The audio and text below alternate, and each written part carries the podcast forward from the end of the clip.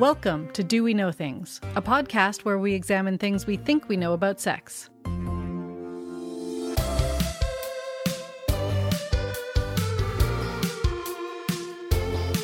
Content warning this podcast will include discussions about sex and anatomy.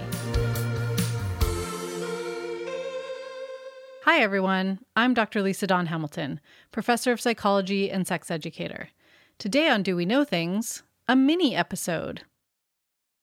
I'm taking a brief summer hiatus, but we'll be back at it in two weeks' time on August 30th with another full episode of Do We Know Things. In fact, it will be the start of a three part series examining monogamy and non monogamy. Those are some of my favorite things to talk about. I like to challenge people to think about their beliefs and understandings about monogamy and non monogamy. Where do those beliefs come from? Do you think monogamy is, quote, natural? Or maybe you think that non monogamy is the natural state for the human species? Or something in between? Do you ascribe negative traits to people who cheat on their partners? What about people engaging in consensual non monogamy? I'll explore all of these questions and more in the upcoming series. If you're listening to this before the end of August, please send me any questions you would like me to tackle about monogamy, infidelity, or consensual non monogamy so I can include them in the show. I also wanted to do a quick callback to episode 38 The G spot is not a spot. In that episode, I said that everything in the pelvic region becomes engorged when someone is aroused. I also said that arousal can lead to enlargement of the periurethral glands. These are the glands that release a small amount of milky ejaculate in people with vaginas who ejaculate. A peer reviewer pointed out that they likely do not enlarge during stimulation the way the clitoris and other spongy tissues do because the fluid is not building up in large volumes. And if we think of them like the prostate gland, that's not how the prostate gland works. This is different than the more high volume squirting, where there would need to be a buildup of volume of liquid, and the liquid is a different type of fluid. It's really amazing that the science still isn't clear on these things.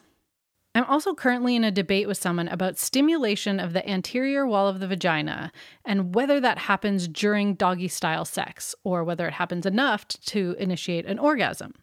So I'm going to put up a poll on Instagram, which you can find at Do We Know Things, but feel free to email me as well.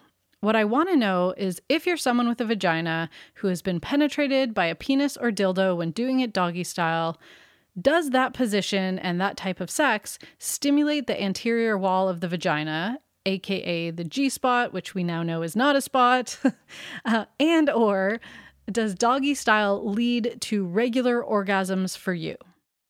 Please let me know via Instagram in the poll or via DM on Instagram or send an email to doweknowthings at gmail.com. I'll fill you in on the results and the rationale in the next episode. In the meantime, if you're looking for something researchy to entertain you while I'm away, I highly recommend my new favorite podcast, Maintenance Phase. Michael Hobbs of the beloved You're Wrong About podcast, and Aubrey Gordon, the author of What We Don't Talk About When We Talk About Fat and Your Fat Friend on Instagram, share the background into wellness, weight loss, and fitness trends and topics. The stories that they tell are wild, hilarious, and in some cases, downright horrifying. I have learned so much from this podcast. For example, did you know that the keto diet did not start as a weight loss fad or a weight loss diet at all? It was supposed to be a treatment for epilepsy. I was so surprised to learn the history of that one. Anyway, I recommend checking out Maintenance Phase podcast if you have the time. That's all for this week's episode. You can find a script for this episode with references and extra info on the website at doweknowthings.com. All music and sounds in this episode are by Jeremy Dahl. You can check him out at paleblue.ca. Script assistance by Matt Tunnicliffe. I'm Lisa Dawn Hamilton. You can find me on Twitter and Instagram at Do We Know Things, and you can email me at doweknowthings at gmail.com. Do We Know Things is released every second Monday, and you can find it anywhere you get your podcasts. Of course, I would love it if you could subscribe and rate and review the podcast on iTunes. Thanks for listening. I'll talk to you next time on Do We Know Things.